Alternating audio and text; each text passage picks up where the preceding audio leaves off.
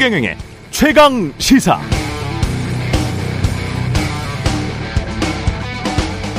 네, 안녕하십니까. 9월 29일 세상에 이익이 되는 방송 최경련의 최강시사 출발합니다. 저는 KBS 최경련 기자고요. 오늘도 추석 연휴 특집 방송입니다. 다들 잘 쉬고 계시죠? 명절에 쉬지 못하시는 분들 오늘 방송 들으면서 기운 내시고 즐거운 마음으로 일하시기 바랍니다. 오늘 최경련의 최강시사 추석 연휴 특집 추석에는 쉽니다. 추석엔 쉽니다. 시간 준비되어 있습니다. 최강시사 최애 코너 중 하나죠. 뉴스는 쉽니다. 김경일 교수님과 함께 명절은 물론 남은 2023년 한 해 잘 보내는 법까지 이야기 나눠보겠습니다. 뉴스 일대기 커플 김준일 뉴스톱 수석 에디터 그리고 박대기 기자와 함께하는 추석엔 일대기다도 준비되어 있습니다. 2023년 국제 문화뉴스 중간 결산까지 해보겠습니다.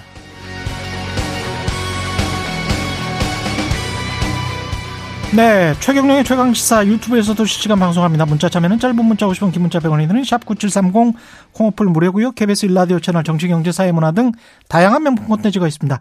구독과 좋아요, 댓글 많이 부탁드립니다.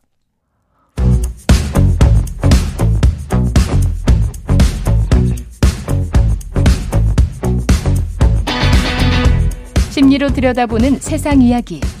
뉴스는 십니다.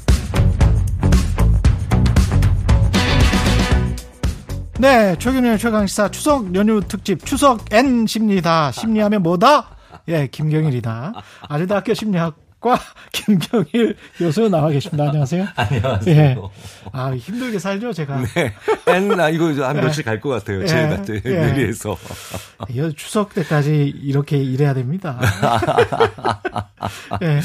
최강시사에서 이제 뉴스는 십니다. 매주 금요일 만나고 계시잖아요. 네, 네. 예. 근데 이제 짧은 시간에 너무 이 이론적인 내용만 전달해 드리는 것 아닌가 그런 생각도 가끔 들더라고요. 그렇죠. 그 다음 얘기를 좀 풀어나가면 좋을 것 같다라는 그렇죠. 느낌으로 예. 있는데 이제 워낙에 이제 코너도 많고 네. 이제 이제 또 다음 또 프로그램도 있으니까 그렇죠.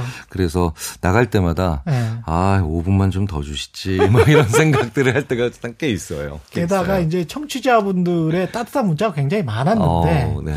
그것도 좀 소개해드릴 기회가 적었었습니다. 그래서 오늘 좀 들려드리겠습니다. 심경용 님이 늘 이 시간이 지나면 뉴스는 십니다. 이 시간이 지나면 분위기도 채팅창도 화기애애해집니다. 저도 이 시간만 계속 했으면 좋겠어요. 아, 정치하기 너무 좀 그래요. 예. 6357님 뉴스는 십니다. 들으며 일상이 조금씩 긍정적으로 바뀌는 중입니다. 김순자님은 대학 가야 들을 수 있는 심리 공부 방송으로 들을 수 있어 행복합니다. 김명린님 이 코너 한 줄평 뉴스는 쉽니다. 너무 좋아. 예. 어, 뉴스는 쉽니다. 쉽니다. 네, 네, 네. 제 인생도 그러면 쉽니다. 저는 할 일이 없어 쉽니다. 그러니까 뉴스가 저도 좀 나쁜 뉴스만 나와서 어, 네, 네. 부정적인 뉴스에 우리가 눈이 또 가잖아요. 네. 음, 그렇죠, 그렇죠. 그래서 저도 사실 눈이 가고 그래서 이게 직업 병처럼 그 뉴스를 보기가 싫을 때가 가끔 있기는 음, 있어요. 음, 음, 음.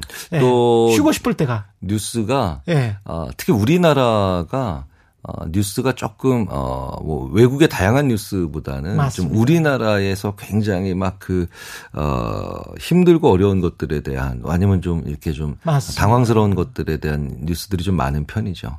네. 워낙 그런 게 많이 생기는 것도 있겠지만 그 제가 복음을 말씀드리는 게 아니고 good news 좋은 소식 있지 않습니까? 네, 네. 그걸 꼭 이 주에 한 네 번 정도는 편성해서 그 9시 우리로 치면 9시 메인 뉴스죠. MBC 나이틀리 뉴스라는 게 있는데 꼭 그렇게 전달을 해 주더라고요. 근데 음, 음, 음, 여섯 음, 꼭지나 일곱 꼭지밖에 안 돼요. 메인 뉴스가. 근데 한 꼭지 한한 3분 가량 아주 좋은 어떤 아주 훈훈한 소방관 음, 음, 그 다음에 음, 음, 음. 할아버지와 손자의 따뜻한 이야기. 우리 집 그 크리스마스 추리는 이렇게 만들었어요. 뭐 이런 거를 음, 음, 음, 음, 네. 전달을 해줘요. 전국 방송에서. 네, 네. 꼭 그래요. 꼭. 그리고 지역에서는 또 따로 전달을 해주고. 네, 네. 그게 굉장히. 비슷해 보이더라고요. 어, 그럼요. 실제로 예. 그리고 그런 거 그런 내용들을 보면서 예. 실제로 우리가 신체적인 변화도 일어납니다. 그냥 정신적인 변화만 일어나는 게 아니라 그렇구나. 왜냐하면 시- 우리 우리 신체와 정신이 같은 맥락이니까요. 예. 실제로 아, 높았던 혈압도 떨어지고요. 음. 뭐 실제로 혈당과 관련된 연구도 있고요. 네. 그렇군요. 네, 그러니까 그 왜 몸이 안 좋은 분들이 네. 물론 세상은 이렇게 돌아가는데 그 세상에 대한 것을 제대로 안 보는 건 문제가 그 있겠지만 문제가. 근데 분명한 건이 네. 세상이 지금도 안 망하고 있다는 건 그렇죠. 어, 훨씬 더 다수의 어, 좋은 분들이 좋은 일들 그리고 정상적인 일들을 하고 살아가기 때문에 예. 그렇게 되는데 굉장히 많은 분들이 보통 이게 이런 패턴이 보이죠. 내가 일상적으로 살아가는 곳에서 잘 안 보이는 위험까지도 다 소비를 하려고 하는 그런 경우들이 많아요. 그렇죠. 네네. 그, 그런 뉴스는 굳이 전달할 필요도 뭐 그다음에 소비할 필요도 없겠다라고 생각하는 뉴스들이 가끔 나오기는 합니다. 네 네. 예. 그게 왜 그러냐면 예. 어, 내가 살아가고 평상시에 다른 사람들과 지내는 그런 어, 것들과는 반대 세상이 분명히 존재한다라는 걸 사람이 가정하기 때문에 그래요. 음. 그러니까 뭐냐면 어, 초등학교 선생님한테 오 선생님 반에 어, 굉장히 IQ가 뛰어난 친구가 한 명 이번에 들어갑니다. 예. 라고 하면 어떤 선생님이 저한테 그러세요. 그 선생님한테 그렇게 말씀드렸더니 아유 그럼 뭐예요. 공부 되게 못하는 애도 그럼 한 명 들어오겠네. 이야. 그러니까 이게 내가 살아가고 있는 세상이 어 정상적으로 돌아가고 있어도 네. 분명히 어딘가는 그걸 상쇄할 나쁜 일들이 벌어지고 있을 거다. 아. 경계하자라는 마음이 분명히 사람의 마음속에 있거든요. 그렇군요. 그런데 한국인들이 좀 그런 게 강하긴 해요. 그렇군요. 왜냐하면 늘 급변하는 사회에서 아, 세옹지마 속도가 너무 빨랐어. 그렇죠. 네. 그러니까 추석에는 좀 심리적으로 좀 쉬, 쉬자고요. 쉬고 어. 좀 안정을 찾는 그럼요. 그런 의미에서 추석엔 쉽니다 를 PD들이 기획한 것 같습니다. 그죠? 그래서 제가 그런 얘기 많이 예. 친구들이나 주위 지인분들이 예. 무- 물으시면 제가 되묻거든요. 추석 때 뭐 해? 음. 라고 저한테 물어보시면 추석 때 뭐 안 할 거야? 그렇지 아무것도. 네, 네, 네, 네. 그게 잘 쉬는 겁니까? 그러니까 뭘 안 할 생각도 좀 해봐야 되는데 네. 꼭뭘 할 생각들을 한국 사람들은 너무 많이 하는 것 같다. 이런 그렇지. 생각이 들죠. 예. 의무감 같은 것도 많고 윤리 의식도 굉장히 발달해 있는 거는 좋은 것 같은데 네, 네. 그 거- 그것과 그 체면 남이 음, 음. 꼭 보는 시선 이런 것까지 포함된 윤리 의식이기 때문에 그게 스스로를 괴롭히는 것 같기도 하거든요. 그럼요, 그럼요. 그러니까 네. 아무것도 일어나지 않고 아무것도 하지 않았다라고 네. 하는 것이 사실은 굉장히 중요한 그렇죠. 아, 어, 시스템이나 아니면 나 자신을 운영 그 지탱하게 만들어줄 수 있는 힘이거든요. 네. 그런데 추석 연휴 때 뭐 했어? 라고 했을 때 나 진짜 아무것도 안 했다? 어 라고 근데 정말 자신 있게 얘기하는 분들은 얼마 없고 꼭 그렇죠. 자기가 뭘 했는가에 대한 얘기를 하는데요. 그렇죠. 근데 이게 주위에서 보면 정말 일도 열심히 하고 자신감 있고 그다음에 음. 자존감 있는 분들은 정말 뭘 안 했는가에 대한 얘기를 굉장히 자신 있게 아니면 음. 뿌듯하게 얘기하시는 경우가 꽤 많아요. 그렇죠. 네. 어, 그런 모습을 우리가 좀 더 많은 분들이 가져봤으면 어떨까 싶어요. 예. 네. 그리고 또 명절 때 사람 만나기 특히 이제 친지 오랫동안 못 봐왔는데 옆에서 즐겁게 지냈던 친구가 아니고 오랫동안 못 보완 음.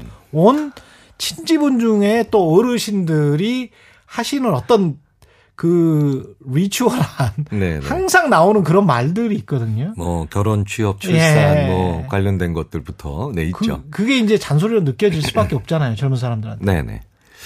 어, 제가 생각했을 때는, 네. 어, 왜 결혼 안 하니? 네. 라는 얘기를 만약에 이제 하나 물어봤다고 네. 치자고요. 어, 그러면 질문 자체가 무례한 것도 있지만, 예.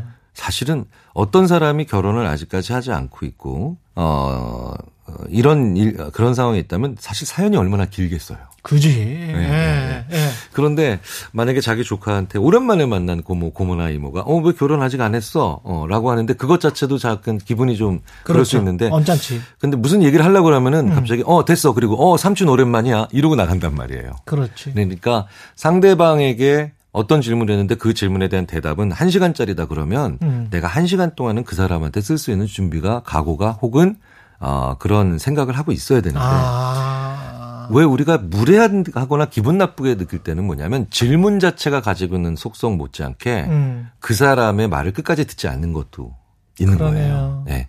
사실 이거는 우리가 정치권에서 너무 많이 보고 아. 있는 현상인데 현상인데 상대방 말을 끝까지 서도 듣지 않는 네, 음. 이런 것들은 정말 많은데 음. 아 추석 때요. 예. 어, 내가 좀 더 어른이시라면 음. 네. 그러면 어떤 질문을 하느냐 안 하느냐도 중요하지만 그 질문에 나는 정말 들을 준비가 되어 있는가 그러네. 이걸 좀 고민해 보실 필요가 있고요. 예.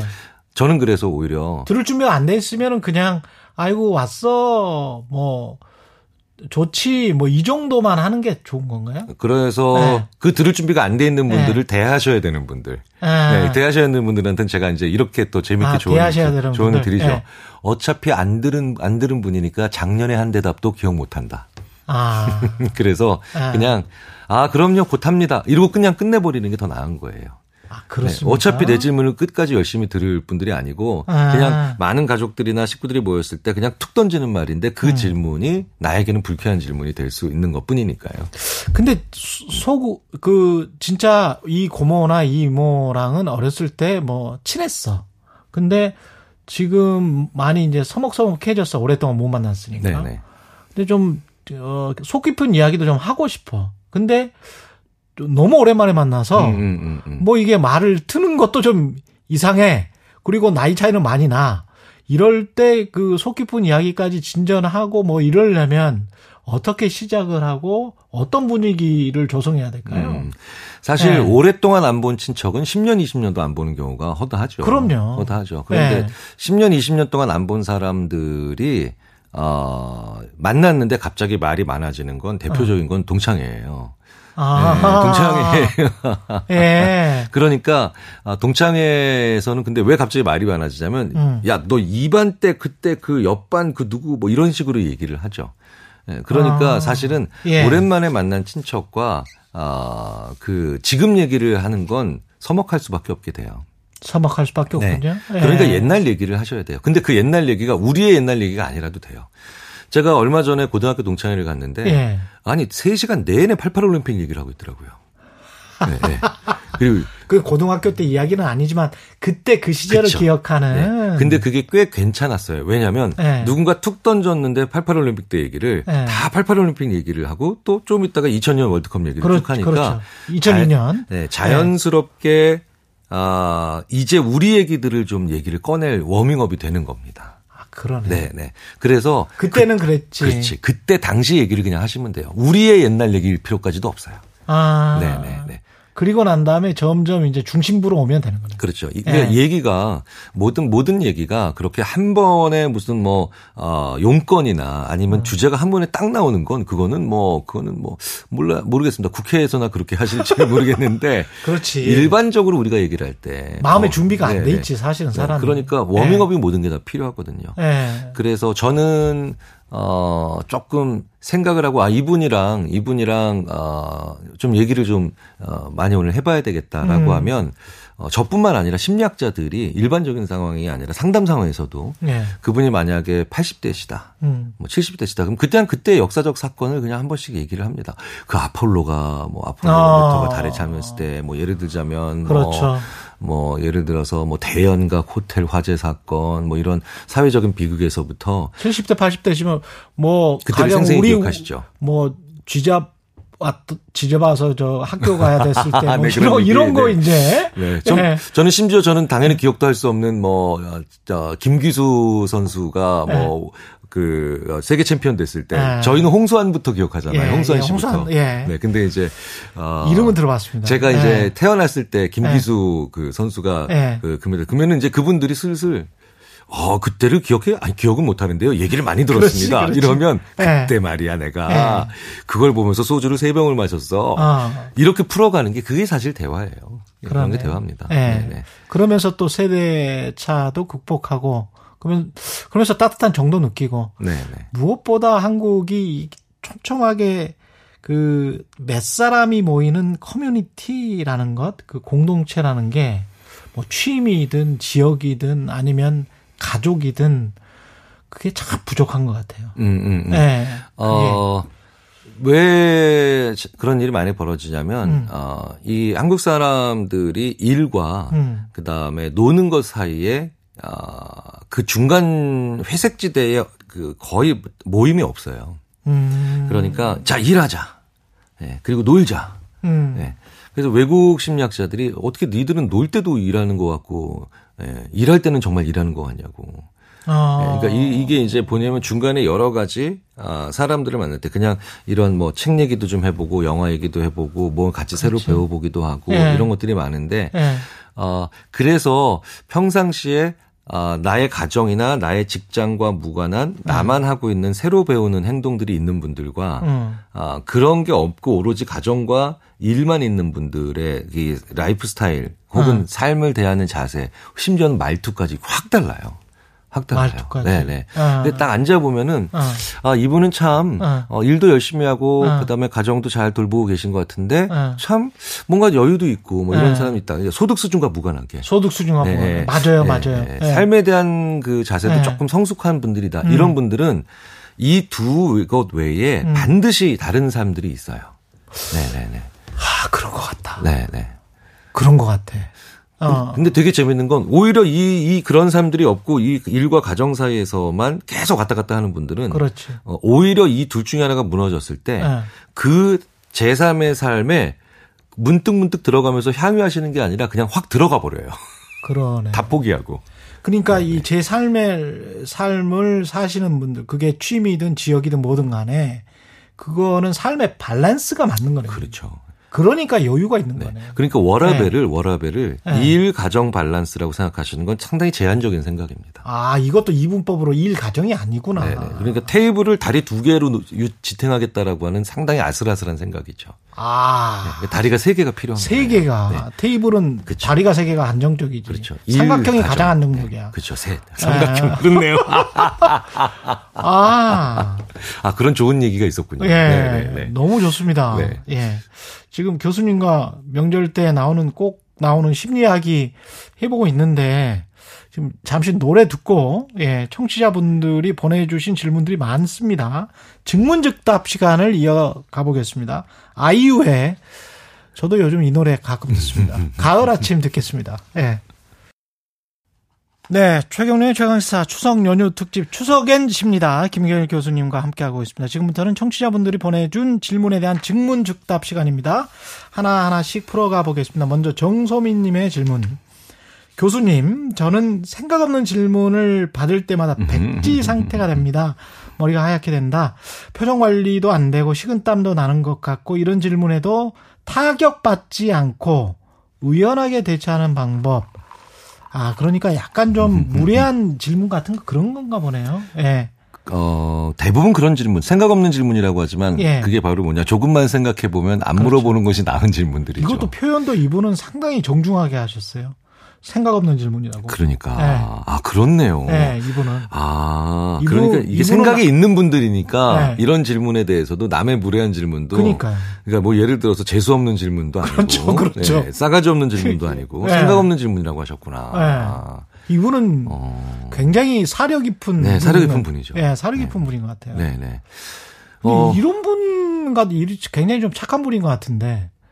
착한 분이 나쁜 분을 만났을 때 음, 직설적이고. 그렇죠, 그렇죠. 네. 뭐 굳이 나쁜 분이라고 다 음. 어, 몰지 않아도 그렇지. 사실은 사려 깊지 못한 분. 그렇지, 사려 깊지 못한 분. 네, 네, 네. 어떻게 해야 됩니까? 어, 네. 그런데 저는, 어, 사려 깊지 못한 분이 네. 방금 전에 말씀하셨던 것처럼 네. 착한데 사려 깊지 못한 사람. 아, 그런 사람이 그런데 있어요. 어, 네. 나쁜데 사려 깊지도 않은 사람. 그렇죠. 요건 좀 저는 구분을 합니다. 아. 그게 뭐냐면, 네. 어, 그냥, 그냥 원래 좀 별 생각 없이 그런, 네. 그런 질문을 툭 던지는 분. 네. 네. 그러니까 예를 들자면. 있을 수 있어. 네, 이런 거예요. 네. 어, 강연을 한번 하러 갔는데 네. 그 강연의 그 자리에서 어떤 분이 어, 사회 전문 사회자가 아니라 음. 그냥 그 회사의 어떤 어, 간부 직원이신데 자기가 진행을 맡았는데요. 음. 진짜 이러시더라고요. 근데 좋은 분이에요. 좋은 아. 분인데 오늘 강연료 회사에서 얼마 받으셨어요? 그걸 왜 물어보지? 네, 그러니까요. 근데 네. 뭐 친한 친구가 술자리에서 얼마든지 야그 아. 기업에서 강연하고 강연이 얼마 받았냐 네. 뭐 이런 건 물어볼 수 있죠. 그렇죠. 리고제 아내는 반드시 물어봐야죠. 아, 그렇죠. 그렇죠. 네. 오늘 출연료 얼마냐 이런 네. 거는 가- 아내는 물어봐야 되죠. 그렇죠. 그런데 사실은 그 자리에서는 물어볼 사이가 아니죠. 그렇죠. 그러니까 대부분 그런 착한데 음. 혹은 뭐 그렇게까지 나쁜 분이 아닌데 생각 없는 질문을 했다라고 보면 음. 우리 사이에는 그 질문하면 안 되는 그 상황은 그 질문하면 안 되는 상황인데 물어보는 그렇죠. 거예요. 네. 물어보는 겁니다. 대부분 그런 경우가 뭐라고 많죠. 말씀하셨어요? 어 그러면 그러면 대부분 딴소리 합니다. 음. 저는 딴소리예요. 생각해 보세요. 아내가 오늘 KBS 네, 최경 최강 시사 출연료 얼마야라고 물어보는데 제가 딴소리 하면 큰일 나죠. 그렇죠. 그죠. 네, 딴소리하면 뭔가 숨기는 납니다. 게 있다. 네, 네. 그러니까 왜냐면 우리는 네. 가깝고 그 다음에 늘 그런 걸 얘기해야 되는 사이니까. 예. 그런데 어 이런 별뜻 없이 하는 분들의 질문, 이분들은 그러니까 내 대답이 아니라 그냥 자기가 생각 없이 한 질문이라서 그래서 무관하지만 약간 어 약간 딴 얘기 있잖아요. 이런 식이죠. 강연이 얼마 있었더니 그 강연료라는 게 말입니다. 음. 네. 의외로 생각해 보면은 천차만별입니다. 음. 그냥 이런 식으로 일반적인 네, 네, 일반적인 딴 얘기 있잖아요. 아. 예, 그러니까 어, 주제는 어느 정도 어, 비슷하지만 네. 다른 얘기로 그냥 풀어 나가셔도 네. 왜냐하면 그분은 그분은 어, 그런 거에 대해서 그렇게까지 신경 쓸 집념을 가지고 계실 분이 아니기 때문에 그래요. 그렇지. 생각 없이 네, 네. 질문을 한 거기 때문에 뭐 대답도 별로 중요하지 않겠죠. 네네. 그런데 이제 예. 나쁜 사람이 예. 생각 없는 질문을 했다. 예. 이거는 나쁜 사람이 생각 없는 게 아니라 사실은 그 사람은 어, 뭔가 나를 당황하게 만들거나 의도적인 네, 거. 의도가 들어가 있죠. 네. 들어가 있죠. 음. 그럴 때는 저는 꼭 이렇게 해보시라고 추천합니다. 그 질문의 뜻이 무엇인지 조금만 더 얘기해 달라고. 네. 그 사람이 말을 더하게 만드는 거예요. 그렇구나. 네, 네, 네, 네. 너의 나쁜 의도를 네 스스로 밝히게 만들 거야. 네, 네, 네, 네. 그러니까 바로 대답을 하시면 네. 안 되고 예, 그 질문이 무슨 뜻이에요? 예, 네. 왜냐하면 저 같으면 이럴 것 같습니다. 아니 어, 무슨 준비를 했다도 궁금하실 것 같고 무슨 내용인가도 궁금할 것 같고 여기까지 어떻게 왔는지도 궁금할 것 같은데 네. 왜 굳이 강연료가 그렇게 궁금하세요? 그렇지. 이렇게 계속 네. 그 사람이 말을 더하게 대답하지 않고 제가 오히려 질문하게 하는 음. 이게 더 나은 방법이라고 저는 어, 생각을 합니다. 저도 정치인들한테 가끔 쓰는 방법입니다. 어, 네, 네, 네. 네. 그러니까- 그러니까 네. 노련하다라고 네. 하는 게 네. 뭐 좋은 의미에서는 노련하고 나쁜 의미로는 교환한 네. 거지만 어쨌든 노련한 사람들은 네. 어, 질문이 왔을 때 즉답을 하려고 하는 네. 그런 것보다는 그 질문이 도대체 무슨 뜻인가 네가 명확히 해라. 네. 라고 하는 걸, 어, 싸우는 방식의 언어가 아닌 걸로 표현하는 경우가 있죠. 네. 아, 그러고 보니까, 네, 네, 네, 맞아요. 저도 네. 본적 있어요. 네. 네, 네, 네, 네. 그런 식으로 하면 예, 그분들이 당황하시더라고요. 예, 그분들이 당황하시는 경우가 많습니다. 난용님의 질문은 교, 예, 난용. 나는 용이다. 난용. 예, 좋으시겠습니다. 아, 교수님, 저는 요즘 포기하면 편해요라는 말을 자꾸 생각하는데요. 편하긴 한데 포기하는 게 참 어렵기도 하네요. 포기 잘하는 방법 없나요? 야, 이거는 뭘 포기해야 되는지 그 말씀을 안 해주셨고 그러게요. 네, 네. 포기하면 좋은 것도 있지 남들의 시선 뭐 이런 거 포기하면 편하긴 하지. 네, 네. 예, 그 근데 네. 이제 포기해야 되는 것을 포기해야 되는데 포기 못 하신다. 그렇죠. 라는 맥락으로 이제 이해하고 답을 드려야 될 것 같아요. 만약에 그 맥락이라면 네, 네, 네. 예, 그런데 이제 포기라는 게 아, 좀 다른 단어로 그냥 더 쉬운 일반적인 표현으로 하면 그만두는 거죠. 그렇죠. 그만두는 건데 예, 그 실제로 이렇게 보면 아 사람들이 퇴사, 직장을 그만두는 거죠. 네. 퇴사를 의외로 굉장히 많이 결심하고 실행하는 날이 언제냐면요. 예. 10주년 근속. 아 그렇습니까? 딱 떨어질 때. 딱 떨어질 네. 때. 네, 네, 네. 그러니까 이제 이걸 이분 넘버 네. 어, 이펙트라고 뭐 표현하는 영- 사람들인데 어. 딱, 딱 특정한 숫자로 떨어질 때. 예. 그러니까 적금도요. 음. 적금도 천만 원 딱 될 때, 어, 빨리 찾고 싶고 막 이런 게 있어요. 예, 아, 그렇구나. 940만 원 듣고 980만 원 듣고 이러면 잘 안 찾잖아요. 그렇죠. 네네. 그래서 어 예전에 이제 어떤 그 어, 친구가 예. 어떤 이제 상대방 여성 뭐 스토킹이나 이런 건 당연히 아니고요. 음. 참 마음에 두고 있는데 포기를 못 하고 있더라고요. 음. 근데 그 친구가 갑자기 술 마시다가 내가 야 지금 얼마나 오랫동안 쫓아다니는 줄 알아. 근데도 왜 이렇게 안 되는 거야. 그래서 제가 3년 충분히 했어. 음. 그랬더니 3년이냐? 이거는 그럼 그만둘 때가 됐네. 그러니까 아. 이게 이게 딱 끊어지는 숫자들이 있어요. 끊어지는 숫자들이. 3, 5, 10, 뭐 네, 이런 네, 거. 네, 예. 그래서 그 그것이 무엇이든 포기를 못 하시겠다라고 하면 제가 종이 한 장을 딱 꺼내서 음. 어, 이게 오늘이고 음. 그다음에 이제 요게 어, 그 전부터 했던 거다. 그러면 여기서 벽을 하나 만들어 주고 이제 벽을. 네, 끊어낸 때가 됐다라고 얘기를 오늘이 해보는 벽, 겁니다. 벽처럼 그렇죠. 네, 네. 시간표를 작성하시면 되는 어떤. 식으로든 그게 천만 원이든 아니면 3년이든 어쨌든 아니면 이 10주년이든 음. 예. 이게 뭔가 딱 끊어내면 예. 끊어내면은 그런 그 의미 있는 숫자로 딱 거기 거, 거기까지가 벽이다 선이다라고 음. 얘기를 해주시면 좀 더 나아집니다. 예. 어, 그 얘기를 했더니 이제 뭐 결혼 20주년이라고 뭐 끊어야 된다. 음, 끊어야 될 거냐 이놈아 막 이러면서 제 아내가 저한테 예. 얘기한 적도 있어요. 그냥 포기할 것에 관해서 네, 말씀드리는 포기할 거군요. 것에 대해서. 네, 네, 포기할 네, 것에 네, 관해서.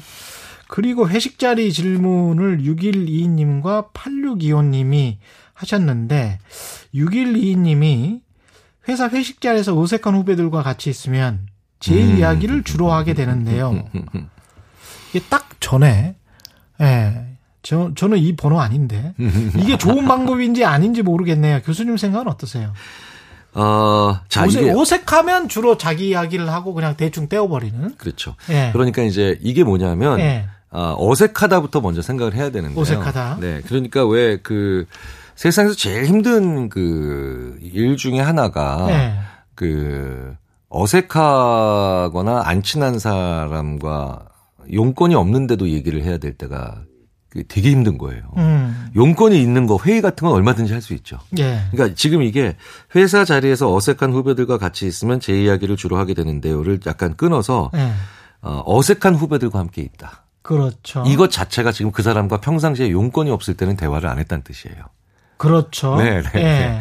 그러니까 이- 일반적으로 내가 아, 자꾸 이렇게 나는 어색한 자리가 많지? 아, 라고 한다면 어. 용건이 없거나 용무가 없을 때도 안부나 안부를 물어보거나 살짝 어. 아니면 말을 살짝 걸어주는 그런 행동이 나한테 부족하구나. 나는 온통 그래. 나는 온통 그래. 28년 동안 그랬나 봐. 기자 생활하는 28년 동안 업무 아니면 어, 그 아, 이 대화를 안 했던 거야. 그러니까 어, 뭐 제가 아이는 잘 사니 뭐 이런 대화를 안 했던 거야. 전혀 전혀 안 하니까 다 어색해. 20년이 지나도 20년 동안의 후배들한테도 그렇고 어색해. 그렇죠? 아, 그, 저기 이게 출연자가 이렇게 웃어도 되나요? 아, 심각하겠구나 내가. 아, 왜냐면 네. 왜냐면 네. 제가 그, 어, 이제 처음에 이제 뵙고 예. 이제, 이제 지금 거의 뭐 2년 가까이 2년 가까이 하잖아요. 근데 이제 예. 제가 그분 어떤 분이야? 예. 라고 했더니 이제 KBS에 계신 다른 그 예. 후배 분들이 예. 참 좋은 분이라고. 예. 예, 참 좋은 분이라고. 예. 그리고 나는 개인적으로 존경한다는 후배들도 예. 많이 뵀, 뵀어요. 예. 근- 어, 그래? 예. 어, 근, 근데, 근데 많이 친하진 않아요. 모르지 서로를. 네네.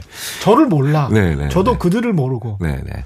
어쩌다 이렇게 되는 참 슬픈 인생이에요. 어, 근데요. 예. 예. 1, 2년만 하셔도 이게 갑자기 상담으로 변하면 안 되는데. 이게 상당 프로가 됐어. 예. 1, 2년만 하셔도 금방 바뀌어요. 아, 금방 바뀌어요. 사람에 대해서. 네, 네, 네. 그래서 태도를. 이거는 네. 어, 사람의 성품이 아니라 네. 성품이 아니라 약간 어, 습관 같은 거거든요. 습관이죠. 네. 그래서 이거를 나중에 50대, 60, 70대 이거에 음. 아, 이게 표현이 좀 약간 점잖은 표현은 아닌데 이거에 음. 맛들이시는 분이 계세요. 아, 아, 이게 너무 재밌네. 그 이러니까 이제 사람이랑 더 친밀감 같은 게 네, 느껴지네. 네, 네, 네. 네. 그러니까 게다가 지난 2, 30년 동안 만나왔던 네. 그런 관계에서도 이게 확 괜찮아지는 그렇지. 약간 그 그래서 심지어는 너무 괜찮아져서 그 오히려 부담이 되시는 아. 그런 경우도 있거든요. 저도 그런 부담감 한번 느껴보고 싶습니다. 그래서 네. 그래서 평상시에 네. 그냥 별뜻 없어도요. 네. 야잘 지내냠? 예. 뭐 이런 거 있잖아요. 예. 그러면서 툭 치면서 뭐뭐 그런 거를 이런 해야 거좀 되는데. 하실 필요 있어요. 왜냐면 꼭 취재원과의 거리두기처럼 주변 사람과의 거리두기를 해요. 저는. 야, 이게 그런 분들도 네. 근데 사실 세상에 존재해야 돼요. 네. 세상에 모든 사람들이 다 살갑고 이러면요. 네. 사실은 거기서 부정과 비리도 훨씬 더 많이 생길 수. 있어요. 네. 그래서 세상에는 약간 어, 거리감을 유지하는 분들이 반드시 있어야 되고요. 네. 우리가 그런 분들을 보면서 어, 어, 소위 말하는, 어, 안 좋은 것들에 대한 생각이 초스피드로 결론에 이르게 되는 그렇죠. 그런 것들을 막아낼 수 있거든요. 초스피드로 형님 하시는 분들이 있어. 아, 있어요. 네, 있어요. 근데 네. 부러워. 이제는 어떻게 저렇게 하지? 뭐 이러면서. 그, 네. 사실 그런데 그런 관계들이 네. 그렇게 좋으면서도 또 한, 안 좋은 일도 훨씬 더 함께 그렇죠. 많이 하잖아요. 그렇더라고. 네, 네, 술 먹고 네. 싸움 나더라고. 네, 네. 근데 이제 어색한 후배들이라는데 이제 여기서의 문제는 어색 하니까 예. 예, 그거를 해결하려면 예. 그러니까 무슨 얘기냐 용건이 아닌 쓸데없는 얘기들을 예. 이렇게 하시면 저- 저는 괜찮을 것 같아요. 작정하시고 예. 예. 오늘 회식과 아무 상관없는 얘기. 어, 오늘 아무 상관없는 상관없는 얘기. 얘기. 그러니까 회사와 아무 상관없는 얘기. 어. 뭐 프로야구 얘기든 날씨 얘기든. 그렇지. 그래서 제발 이 오늘 우리가 가지고 있는 공통의 관심사가 아닌 이야기들만 하자. 한 30분 동안. 네. 이렇게 한번 생각을 해보시면 됩니다. 맞아요. 이거 약간 훈련이 30분 만? 필요해요. 네, 30분. 네, 네. 3분도 지속되기가 힘들 것 같아. 프로야구 얘기, 예. 날씨 얘기, 그 다음에 뭐 예. 저는 요즘 그래서 푸틴 얘기, 푸틴 이야기. 예. 그 다음에 뭐 이런 여러 얘기. 저는 왜 가- 자주 출연하시는 예, 예. 박대기 기자님 얘기 가끔 해요. 아. 저, 왜 저는 박대기 기자님이랑 안 친하잖아요. 그렇죠. 네, 근데도 예, 제가 농담으로 이제 네. 눈 맞은 사진이 있어요. 그렇죠, 이러면서 이러는 겁니다. 오늘부로 박대기 기자님의 시간이 갔어. 막 이러면서 눈 맞은 사진 보면서 아, 약간 실없는 얘기. 그렇지. 이게 내가 생각했을 때 실험 실이 없는 얘기지 상대방한테는요 네. 굉장히 고마운 얘기가 되는 경우가 되게 많아요. 되게 많은 그러네요. 얘기입니다. 이게 또 이런 얘기가 왜 중요하냐면요 어색한 게 아니라 네. 나를 싫어할 진짜로 그냥 나랑 어색 지금은 어색하지만 가까워질 여지가 있는 사람과 음. 진짜 나를 싫어하는 사람을 구분하실 수 있는 대화를 대화가 바로 뭐냐 내가 이런 용건이 없는 싱거운 얘기를 했을 때 상대방의 반응이에요. 네네. 이게 그- 인간관계, 인간관계 중요해요. 그럼요. 예, 네. 인간관계를 잘 쌓는. 그러니까 예. 왜왜 그 소위 말하는 뭐 뭐 미국 정치인들 뭐 음. 특정 국가를 말씀드려서 좀 그렇지만 능숙한 정치인들은 연설부 초반부에 무슨 뭐뭐 엉뚱한 얘기들을 많이 하잖아요. 아마 농담 많이 네, 하더라고요. 오바마 같은 경우는 네. 거의 5분 가까이 그렇지. 그, 국- 어, 이런 농담들을 하는데 예. 그게 바로 뭐냐면 음. 우리는 지금 어색한 사이가 아니야라는 암시를 예, 서로가 공유하기 위해서입니다. 이렇게 뭐 이야기하다 보니까 시간이 거의 다 돼 버렸어요. 이미 이미. 근데 이 질문은 꼭 제가 네, 드리고 네, 싶어요. 네, 김진희님 질문인데 네. 우리 팀도 그렇고 저도 이 말을 굉장히 많이 하거든요. 제가 음. 이야기할 때 무조건 아 그게 아니고 음. 그 그건 아니고 아니 아니고 뭐 이 부정적인 이야기 어, 먼저 있어요, 해. 있어요. 예, 먼저 해. 저도 지인분 중에 그런 분들이 있어요. 근데 네, 네, 제가 생각해도 싫을 것 같아. 듣는 사람. 네, 네. 이건 고칠 수 있는 방법 없을까요? 이, 게그 사람한테는 아니란 뜻이 아니고요. 네. 어, 그러니까 뭐 이런 이런 그렇지, 그냥, 네, 그렇지. 이런 거예요. 네. 예, 예. 그래서 일단은 그분한테 그 말에 대해서 내가 그거를 논리적이거나 아니면 내용적으로 어, 나 그게 아니고라고 했을 때 어, 나는 오히려 반대인데라고 얘기하실 필요 없고요. 음. 그냥 그게 그 사람의 감탄사라고 생각을 하셔야 되는데 예. 그분의 좋은 습관은 절대 아니에요. 네. 예, 절대 아니거든요. 예. 그래서 어, 근데 그게 아니고라고 음. 얘기하면 아, 그렇군요. 이렇게 얘기해야 돼요. 음. 그러니까 그 사람이 내 말에 동의했다라는 식으로 오히려 받아야 돼요. 만약에 제가 그렇군요. 최 기자님이 저한테 얘기하셨는데 아 그게 아니고요. 예. 라고 하면 당연히 그 다음 말에 논리적으로는 어 아닙니다라고 얘기를 또 하셔야 되는데 그렇지, 그렇지. 오히려 내가 동의받았다는 식으로 그쵸 아. 이렇게 얘기를 하시면 돼요. 아. 그렇죠. 그렇죠. 네, 네, 네, 아. 네, 네. 그렇죠. 네, 그러고 그렇죠. 넘어가면은 이 순간에 이분은 그게 아니고라고 얘기했지만 아. 그게 맞고 이렇고 아 니면 그러니까 이런 아. 식으로 대답을 한 게 돼요.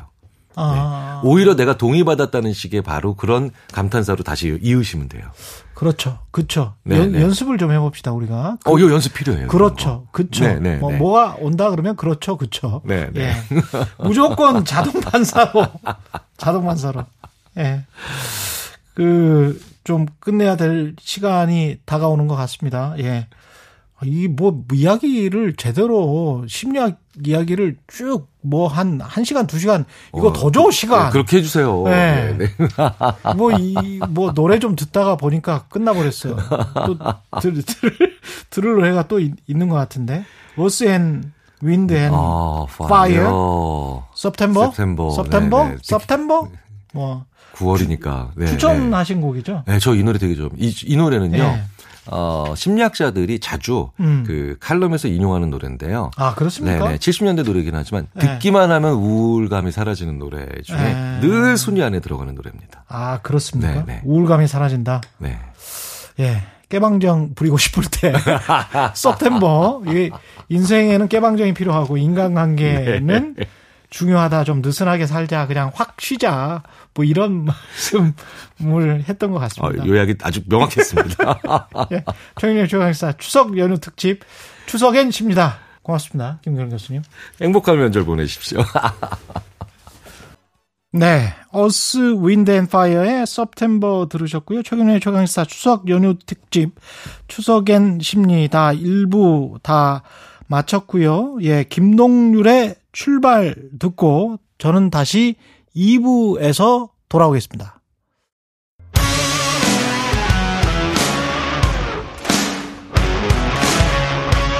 오늘 하루 이슈의 중심 최경영의 최강 시사.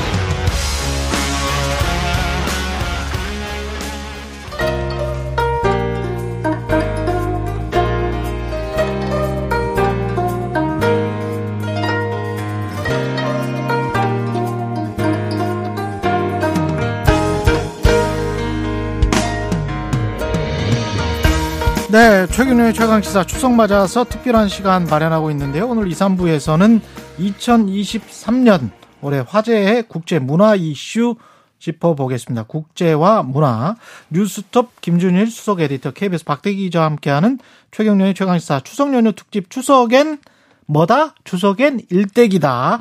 예, 지금부터 시작합니다. 안녕하십니까? 네, 안녕하세요. 예, 추석 연휴 맞아서 최강시사 인기 코너죠. 추- 뉴스 일대기의 김준일 수석 에디터 박대기 기자 다시 모셨습니다. 2023년을 뜨겁게 달궜던 국제문화 이슈 짚어볼 텐데요. 2부에서는 먼저 국제 이슈 짚어보겠습니다. 국제 이슈와 관련해서는 대기픽. 자, 박대기 기자가 선정한 2023년 대기픽 국제 이슈는 뭔가요? 네, 격화되는 미중 반도체 전쟁입니다. 반도체. 예. 아. 그렇습니다. 올해 뭐 계속 지금 뉴스가 쏟아지고 있는데 특히 최근에는 화웨이가 메이트 60 프로라는 이 스마트폰을 내놓으면서 이 다시 한번 화제가 되고 있는데요. 어, 이 문제를 좀 따져보려고 합니다.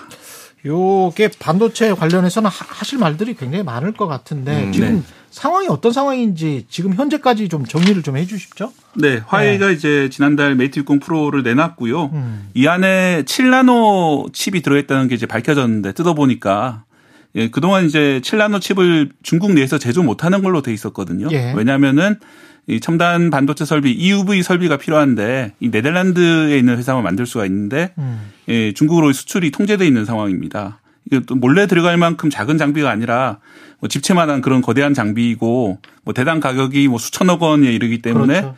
아마 몰래 들어가지는 못했을 텐데 어떻게 만들었을까? 뭐 중국의 기술이 그 정도로 뛰어나단 말인가 여러 가지 얘기들이 나오고 있는 상황인데 음.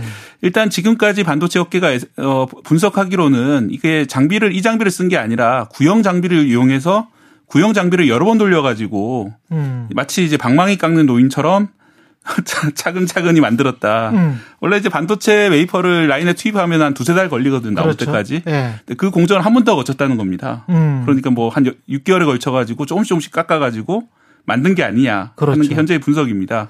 중국 전문가인 저 이철 작가도 비슷한 이야기를 하더라고요. 네. 예. 그래서 그게 그렇게 되면 그러면 7나노 또 만들 수 있고 3나노, 2나노까지 그렇게 방망이 깎는 노인처럼 만들 수 있나 뭐 그런 생각도 하게 되는데 그거는 네. 또안 된다 그러네. 그게 이제 그 논리적으로 가능하긴 해요. 네. 다시 한번 더 돌리는 건데 어. 그렇게 하면 지금도 비용이 아마 실제 다른 회사에서 만드는 7나노보다 네. 훨씬 비싼 가격으로 만들고 있을 텐데 그렇죠. 한번 더 그렇게 하면은 아마 감당하기 힘든 정도로 비- 비용이 상승할 거다 예상을 하고 불량, 있기 때문에 불량률도 뭐 그거는 뭐 예 그렇습니다. 불량률 수유료 부르는 것도 네. 상당히 떨어질 테고 음. 예, 그러다 보니까 이게 약간은 좀 상징적인 의미가 강한 그런 이벤트가 아니었나. 예. 현재까지는 좀 그런 분석인데 다만 이제 중국이 어떻게든 반도체 자립을 하려고 애를 쓰고 있는 건 확실하고요. 뭐 이번 사태가 이제 그걸 통해서 자기들 어떤 사기를 앙양시키는 그런 효과는 거뒀다 이렇게 평가가 되고 있습니다. 이거를 제가 이제 삼성전자에 다니는 음. 이제 친구한테 좀 물어봤어요? 물어봤어요. 제가 아. 이게 잘 모르니까 네. 저는 뭐 이쪽에 전문가가 아니니까. 그러니까 일단은 대단하다 중국 애들. 아까 얘기했듯이 이게 이게 방식이 그러니까 이 그 기계를 들여와서 했을 리는 없다. 그 네덜란드의 이제 예, 그 회사가 만든 건데 그게 그런 거랍니다. 그러니까 이게 빛을 이렇게 쏘, 쏴서 그렇죠. 이거를 이제 이렇게 만드는 거잖아요. 이제 그런데 이 빛이 파동이 있대요. 파동이 있어가지고 이게 미세하게 여기에 이제 어, 반도체를 찍어낼 때 이게 이게 오차가 생긴다라는 거예요. 근데 그거를 잡아내는 게 그 기, 그 기계라고 하는 거예요. 그러니까 네덜란드 예. 그 회사에서 만든 기계라는 건데 그게 없으면 어떻게 해야 되느냐. 계속 아까 방말 깎는 노인이 되게 적절한 게 계속 깎는답니다 이게. 그러니까 칼질을 예를 들면 칼이 칼날이 잘 들면은 네. 칼이 날이 서 있으면은 이제 물을 자를 때 한 번에 쫙 자르면 되잖아요. 그럼 예. 말끔 말끔하게 깎이잖아요. 근데 예. 이거를 칼질 한 100번 정도 하는 거예요. 뭉툭한 아. 걸로. 그런데 이게 매끈하게 깎인 것처럼 보이게 만드는 한 아. 칼이 잘 잘 드는 칼로 자른 것처럼. 그러니까 얼마나 많이 칼질을 했- 했는지는 알 수가 있는 거니까 이게 예. 그래서 양산을 하기에는 문제가 있다. 그렇겠지. 예, 예, 예, 예. 예. 그 이제 얘기가 나오더라고요. 예. 그 외신 보도를 보면 성룡도 이 폰을 못 구했다. 화웨이 메이트 60 그런 기사가 음. 나오는데 뭐 그게 이제 그만큼 인기가 있다 이런 에서 기사가 나온 건데 사실 그 내막을 알고 보면은 공급이 예, 딸린다. 공급량이 아마 부족했을 거다. 아. 예, 그래서 아직 충분한 양을 못 만들고 있는 것은 결국은 이제 생산비가 많이 들고 아까 음. 말씀드린 것처럼 공정이 복잡해서 그런 게 아닌가 이런 분석이 나오고 있는 중입니다. 우리 정부나 반도체 기업들은 지금 이렇게 되면 이게 잘못하면 이제 궁죽통이라고 궁하면 또 통한다. 네. 그래서 어, 우리가 과거에 이제 불화수소 일본으로부터 수, 수출 규제 당했을 때 네. 그때 이제 불화수소를 만들어냈단 말이죠. 네. 그럼 이 사람들도 뭐 과거에 뭐 위성도 쏴올리고 그랬던 사람들인데 그 녹록하지는 않을 거란 말이에요. 네. 언젠가는 말씀하신 예. 것처럼 아마 이제 기술 자립으로 중국도 갈 텐데 예. 네, 다만 이제 그 시간은 좀 많이 걸릴 것 같습니다. UV 장비 같은 경우에는 네덜란드 ASML만 만들 수 있고 음. 거기 이제 광학 기술이나 레이저 기술 같은 것들을 뭐 쉽사리 따라할 수는 없기 때문에 네. 아마도 뭐 자기들이 이제 뭐 그 스파이를 이용하지 않고 정상적으로 개발한다면 한 20년 정도 걸리지 않겠냐. 아. 15년에서 20년 정도 걸릴 거라고 예상을 하고 있는데 예. 예, 다만 이제 이 EUV 방식이 아니라 전혀 또 다른 방식으로 아마 개발하려고 시도를 할 겁니다. 그럴 수도 예, 있겠죠. 뭐그 다음 차원의 어떤 방식이라든지 어. 예, 왜냐하면 이제 중국도 기초과학 그 연구가 많이 발달해 있는 그렇지. 나라거든요. 예. 그래서 물론 기초과학이 실제 산업까지 이어지려면은 한 세대 정도 걸린다고 하는데 음. 어, 중국이 그 많은 인력과 뭐 투자 자금, 많은 대학들 이용해 가지고 음. 어떻게든 그 기간을 단축시키려고 할 것이고요. 또이 첨단 반도체 분야는 이렇게 될 텐데 이제 반도체에는 첨단 반도체만 있는 것이 아니라 좀 질이 떨어지는 반도체들이 많이 있어요. 이 그렇죠, 질이 낮다라고 했는데 성능은 네. 떨어지지만 네. 꼭 필요한 반도체들이 많이 있습니다. 보병 제품. 네, 특히 예. 이제 전력 반도체라는 것들이 중국이 되게 강한 편인데 음. 왜냐하면 거기 들어가는 소재들이 중국이 많이 통제를 하고 있어서 그렇습니다. 음. 어, 특히 이제 뭐 많은 분들이 이제 스마트폰이나 노- 노트북 쓰실 때 요새 배터리 어, 충전기가 많이 작아졌잖아요. 그렇죠. 그러니까 예전에는 이제 어댑터가 아주 컸는데 그렇죠. 요즘 작아진 이유가 그 안에 이제 전력 반도체라는 어. 예, 전기를 이제 220볼트에서 이 20볼트나 18볼트로 떨어뜨리는 이런 장치들이 들어있기 때문인데 예. 그게 이제 반도체 하나로 되는 거예요. 옛날에는 커다란 이제 장치가 필요했는데 음. 뭐 그런 것들 생산을 중국이 아주 잘하고 있는 편이거든요. 뭐 그런 거라든지 광 반도체라든지 어. 다른 반도체 쪽을 중국이 많이 잘 하면서 어. 어 이제 미국이 중국에 대해서 했던 것처럼 어. 떤 이제 통제 같은 걸 하면은 음. 나중에 우리나라가 이제 전기차라든지 아니면 가전제품 개발할 때좀 음. 애로 상황이 발생할 수 있는 게 아니냐 이런 우려도 좀 일각에서 나오고 있는 상황입니다. 예. 그리고 준일픽으로 한번 넘어가 보겠습니다. 국제 이슈 2023 국제 이슈 준일픽. 역시 중국 관련 이슈네요. 예, 예. 제가 뽑아온 거는 음. 황제가 된 시진핑 2028년엔 무슨 일이? 2028년은 왜 그때예요? 그러니까 어 지금 그러니까 시진핑의 현재와 미래를 조금 이제 점쳐보는 거예요. 그리고 예. 지금 난 중국에서 무슨 일이 벌어지고 있는지 이게 왜냐하면 굉장히 우리 이제 정세 한반도 정세와 이 국제 정세 그리고 이게 우리에게도 영향을 많이 미치니까. 그러니까 시진핑은 아시겠지만은 역사 중국 역사상 처음으로 이제 사면임을 하고 있어요. 그렇죠. 예, 그래서 독재자의 길로 들어, 들어섰다 음. 이런 평가들이 나오고 있어요. 그런 그만큼 또 이제 강력한 카리스마를 가지고 있다라는 이제 평가도 역으로 있는 거죠. 그래서 지금 최근에 뉴스를 어, 하나가 지금 눈에 띄는 게 있는데 이거 진짜 최근 겁니다. 군 중국 군 장성 이단 실종에 시진핑의 군 신뢰 부족 뭐 이런 얘기 이게 있어요. 이게 무슨 얘기냐면은 지금 중국의 국방장관 뭐부터 해가지고 네. 뭐 그러니까 거기는 부장이라고 부르죠. 그러니까 왜 외교 부장 뭐 해가지고 이런 사람들이 갑자기 지금 안 보입니다. 장관이 장관도 안 보이고 장성도 안 보이고 갑자기 안 보여요 요즘. 그 어디로 간 거야? 그러니까 실각했다. 실각했다. 예, 체, 체포됐다. 아 실종됐다 이런 실종됐다? 얘기는 예, 얘기가 나오고 있어요. 이게 지금 왜 예. 그러냐라고 하냐면은 아, 쉽게 먼저 결론부터 말하면은 대만 침공에 반대해서라고 합니다. 그렇게 분석이 나오고 있어요. 국방부 장관이 대만 침공에 반대를 하니까 잘라버린 거예요. 자, 그러니까 시진핑의 이제 독특한 지금 상황을 봐야 돼요.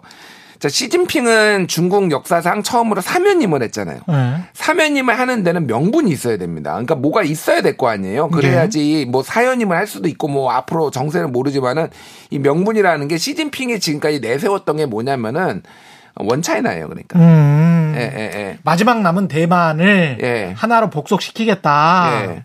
그러니까 지금까지 이제 중국이 그 전에 했었던 전략이 이제 조금 어 어둠 속에서 발톱을 이제 숨기고 기다린다였는데 중국이 이제 본격적으로 이제 이제 전랑 외교하면서 본인들의 야망을 이제 숨기지 않고 있잖아요. 그러면서 지금 앞에 얘기했듯이 미국하고 심각한 견제를 받고 있고 막 이런 거잖아요.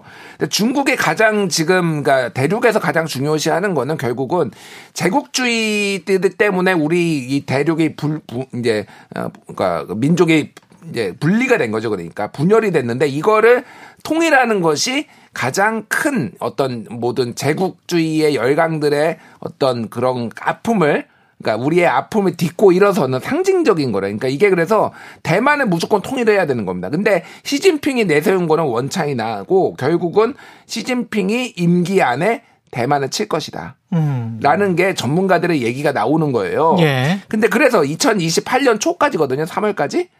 그러니까 지금 유력하게 나오는 거는 2027년 아니면 2028년에 친다. 대만은.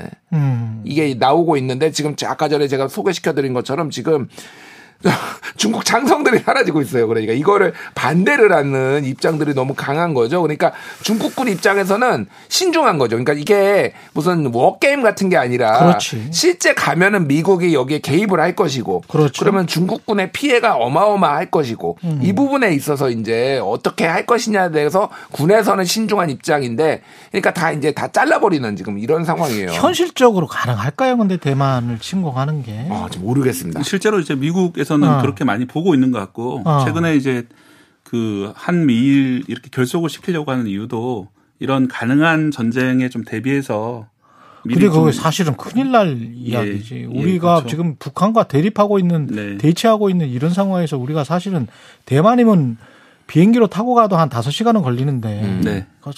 그쪽에 있는 데를 우리가 만약에 미국이랑 같이 참전을 한다면 해병대가 참전을 해야 되는 건데 그러면 진짜 어, 마어마한 인명 피해가 발생을 하거든요. 네. 그리고 뭐 다들 아시다시피 네. 우리나라에는 미군 기지가 있기 때문에 그쵸. 거기서 만약에 이제 중국하고 직접 교전을 하게 된다면은 뭐 어쩔 수 없이 참전을 하게 되는 그, 그런 그 상황이 벌어지기 자동 때문에 자동으로 참전하게 되는 예, 거죠. 그렇기 때문에 좀 많이 우려되는 게 사, 사실이고요. 전쟁은 없어야죠, 사실은. 그렇죠. 전쟁이 네. 없어야 되는 게 가장 우선이고 네. 만약에 벌어진다면 이제 우리나라는 북한이라는 위협이 있기 때문에 음. 뭐 그런 점을 갖다 충분히 동맹국들한테 그렇지, 이해시키는 어필을 해야지. 예, 이해시키는 그런 우리는 우리 한반도를 지켜야 된다. 네. 음. 우리는 군사 뺄 수 없다. 이런 이야기를 해야죠. 그러니까 지금 박사희 네. 기자가 얘기했듯이 여러 가지 시나리오가 나오는데 음. 일단은 주일 미군이 움직일 가능성.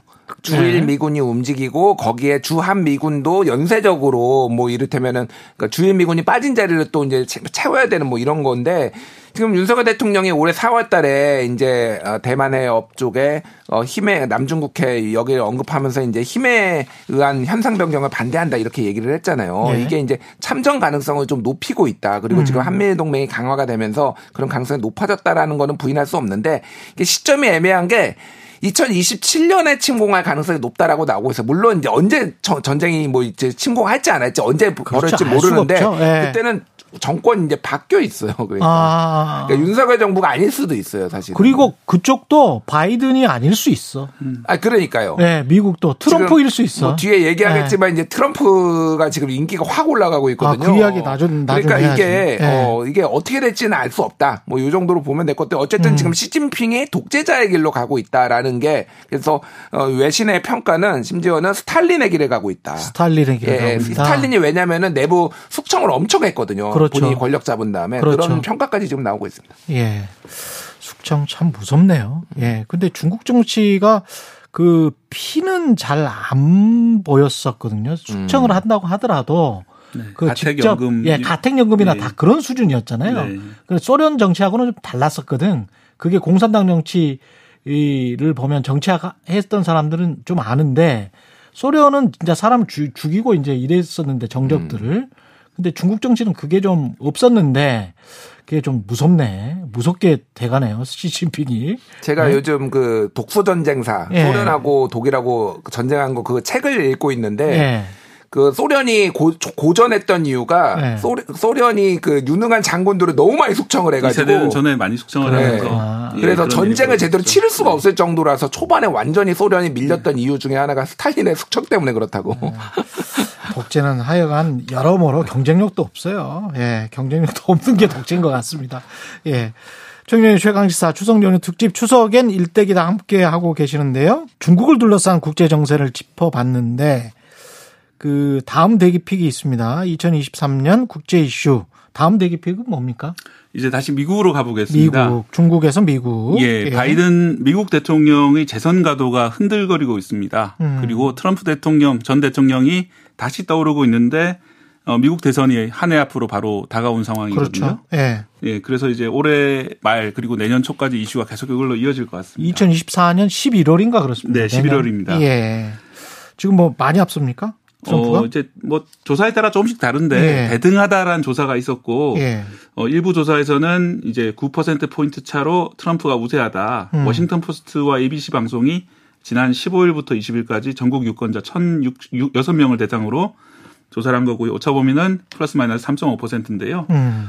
어, 이게 이제 51% 42%로 트럼프 전 대통령이 앞서 있는 상황입니다. 예. 이 관련해서 지금 그 하나 소개하고 싶은 노래가 있다고요?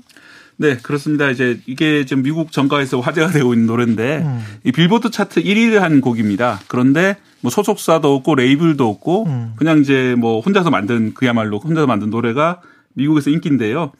올리버 앤소니라는 사람의 노래인데 노래 제목은 Rich Men North of Richmond입니다. 예. 그래서 리치몬드 북쪽의 부자들 이런 노래인데 예. 어떻게 보면 이제 리치몬드 북쪽이라면 바로 워싱턴을 가리키고요. 예. 워싱턴에 있는 부자들은 저렇게 뭐 한가롭게 사는데 음. 나는 내 영혼을 팔면서 하루 종일 일하고 뭐 조금 초과 근무 수당을 받으면서 이렇게 열심히 실제로 이 일하면서 사람이 이제 노동자야. 네 실제로 노동자고 올리버 앤서니가. 산, 예, 네. 산재 피해자이기도 하고요. 네. 그런 어떤 그 서민의 힘겨운 삶을 노래를 하는 거죠. 그래가지고 대스타가 됐어요. 이- 네, 그렇습니다. 그래서 빌보드 1위면은 미국에서는 어마어마한 거거든요. 그렇죠. 예, 그런 걸 하면서 이제 이게 어떻게 보면은 미국 서민들의 현재의 심경을 대변하는 노래다. 음. 그러니까 바이든 현 대통령이 정치를 잘못하게 하고 있는 게 아니냐. 그렇죠. 이런 식으로 해석이 되고 있습니다. 이- 물론 이제 이 사람은 뭐 그렇게까지 그 공화당 지지자는 아닌 것 같은데 맞아요, 맞아요. 노래 그대로만 이해해달라고 했는데 포크송인가요? 예? 그렇습니다. 이제 예. 그런데 이제 반면에 이제 공화당 쪽에서는 많이 이용을 하고 있죠. 어, 많이 이용하고 있더라고요. 예. 왜. 이렇게 됐냐 하면은 음. 실제로 미국 사람들이 이제 잘 사는 사람들은 되게 잘 살게 됐어요. 코로나를 거치면서. 그렇죠. 어, 월급도 많이 오르고 빅테크 기업들이 음. 정말 잘 나가고 있잖아요. 예, 그런데 이제 서민들 같은 경우에는 물가가 그- 걱정인데 음. 대부분의 서민들은 임금이 그렇게 크게 오르지도 않았는데 물가는 더 크게 더 많이 올랐기 때문에 예. 특히 최근에는 유가까지 오르고 이러면서 상당히 이제 불만이 누적되고 있고 그런 불만들을 뭐 집권 여당에 쏠 수밖에 없는 그런 상황입니다. 그렇지. 그렇기 때문에 결국 이제 그 대안으로서 음. 네, 트럼프가 지금 떠오르고 있는 그런 상황인 겁니다. 이거 뭐 노동자들 달래기 위해서 특히 이제 백인 노동자들 달래기 위해서 바이든이 또 갔잖아요. 그 미시간에 가가지고 지금 UAW 자동차 네. 운수 노조 파업을 하는데 아마 역사상 처음 저는 보는 것 같아요. 대통령이 직접 가서 음. 당신들이 코로나 때문에 흘렸던 그런 어 것들 다 다시 돌려받아야 되고 그런 보상은 deserve 충분히 가치가 있는 것이다 받을 네. 만하다 이런 식으로 이제 이야기를 해버리더라고요. 네. 야 그래서 바이든도 상당히 급했구나 그런 네. 생각이 또 들더라고요. 미국에서 뭐 트럼프 전 대통령도 이제 뭐 SNS를 통해 가지고 그렇죠. 그 노조 지지한다. 노조. 네. 서로 이제 네. 마음을 뺏으려고 지금 네. 난리인 상황입니다. 그 한국이랑 상당히 양상이 다르죠. 예. 네. 한국이랑 다르죠. 그 아까 네. 전에 그 파업 얘기하셔서 네. 거기에서 임금 인상률을 이제 매년 20%씩 맞아, 올려달라고. 맞아. 맞아. 예. 그래서 우리 같았으면 예, 우리 날 같았으면은 이제 국가 경치를 망치는 어, 보수 언론이 이제 난리가 났을 겁니다. 근데 뭐뭐 네. 이제 그건 미국 노조, 언론은 전혀 다르더라고요. 아니, 노조에 걸리니까 네. 뭐, 뭐 비판도 할 수 있습니다. 뭐 네. 그거에 대해서 비판도 할 수 있고 네. 어쨌든 지금 그 민주당의 미국 민주당의 입장을 짧게 말씀드리면은 네. 지금 고민이 너무 깊어요. 지금 깊지. 깊어요. 깊을 네. 수밖에 없어요. 네. 그러니까 이게 노인 대 노인의 매치업이잖아요. 네. 근데 좀 젊은 노인이 나은 거야. 그러니까 아니 근데 또 그리고 네. 젊어 보여 트럼프가 트럼프가 젊어 보이죠. 훨씬 젊어 보여. 예, 예. 예. 그게 그러니까 나이 차이가 좀 있고요, 실제 네. 나이 차이가 좀 있는 것도 맞고 지금 어쨌든 고령이 이제 80세가 넘은 사람들은 미국의 이제 이 고령 정치, 이제 나이 든 정치인들이 너무 많아요. 그러니까 심지어는 좀 제발 좀 은퇴 좀 하자. 음. 그렇지, 뭐 그렇지. 이제 캠페인이 있을 정도로 80세 넘는 사람들이 이게 그러니까 식별도 안 되는 문- 이게 글도 못 읽는 정도의 이제 고령 그렇지. 정치인들이 너무 많으니까 네. 이게 좀 반감들이 생기고 있어요. 그러니까 이게 어떤 정치 엘리트들 이라고 이제 인정받고 존중받아왔던 것도 있지만은 음. 좀 세대 교체 바람이 이제 부는 부는데 이쪽은 어쨌든 트럼프가 매치업이면 이쪽은 더 젊은 사람을 사실 내세워야 되는데 그게 이제 현직 대통령이다 보니까 안 되는 부분들이 있어서 정권은 이- 바뀔 가능성이 있다. 근데 그러면은 어 한국한테 어떻게 되는 한국은 윤석열 대통령과 트럼프 대통령의 매, 그이 궁합은 어떨 것인가가 네. 되게 팝콘 각입니다 개인적으로.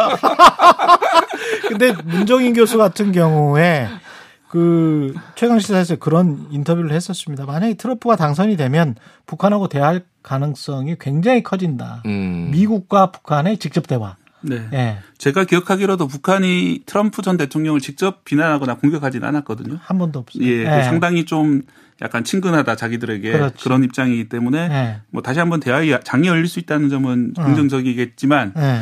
우리나라의 정부 이제 약간 스텝이 그러면 약간 꼬일 수가 있는 거죠. 스텝이 완전히 꼬이지. 예, 그래서 자유가치 동맹 이게 완전히 꼬여버리죠. 예, 특히 이제 예. 한미일 정상이 최근에 만났습니다만 그 일본의 이제 기시다 우미오 수상 같은 경우도 상당히 좀 지지율이 떨어져 있는 상황이거든요. 그렇죠. 그래서 예.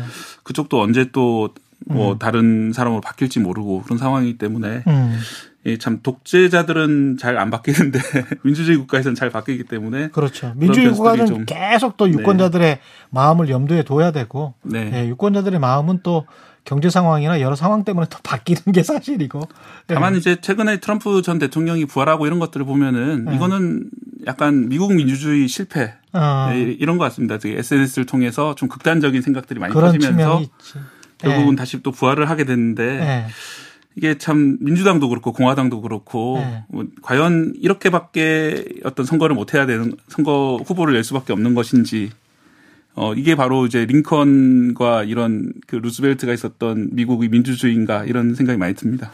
그러니까 정치하고 정교한 이야기를 못하게 되는 네. 그러니까 디테일에 신경을 못 쓰는 수기 민주주의가 불가능한 상황으로 가면 민주주의가 굉장히 위기에 빠질 수가 있죠. 네. 그러니까 표면적인 어떤 현상들만 가지고 잡아버리고 그걸 가지고 또 이용하는 정치 세력이 있고 거기에 또 어, 이렇게 따라다니는 대중이 네. 이- 있어서 진영 대결이 돼버리면 진짜 본질이 뭐였지라고 우리가 또 까먹게 되겠잖아요. 그게 바로 SNS와 네. 그 알고리즘 같은 것들이 만들어서 사람들을 더 극단화시키는 음. 어, 자기 편 어떤 정보들만 소화를 계속하고 음. 하면서 더 극단적으로 바뀌는 현상이 그거는 꼭뭐 미국만 벌어지는 일은 아니죠. 그렇죠. 근데 그걸 네. 꼭또 기술의 그 악, 뭐다라고 하기에는 음. 인간의 본성이라는 측면도 또 있으니까 그런 여러 지금 논의가 돼 있, 되고 있습니다. 네. 예, 언론학에서 그게 이제 테크놀로지의 영향이냐 아니면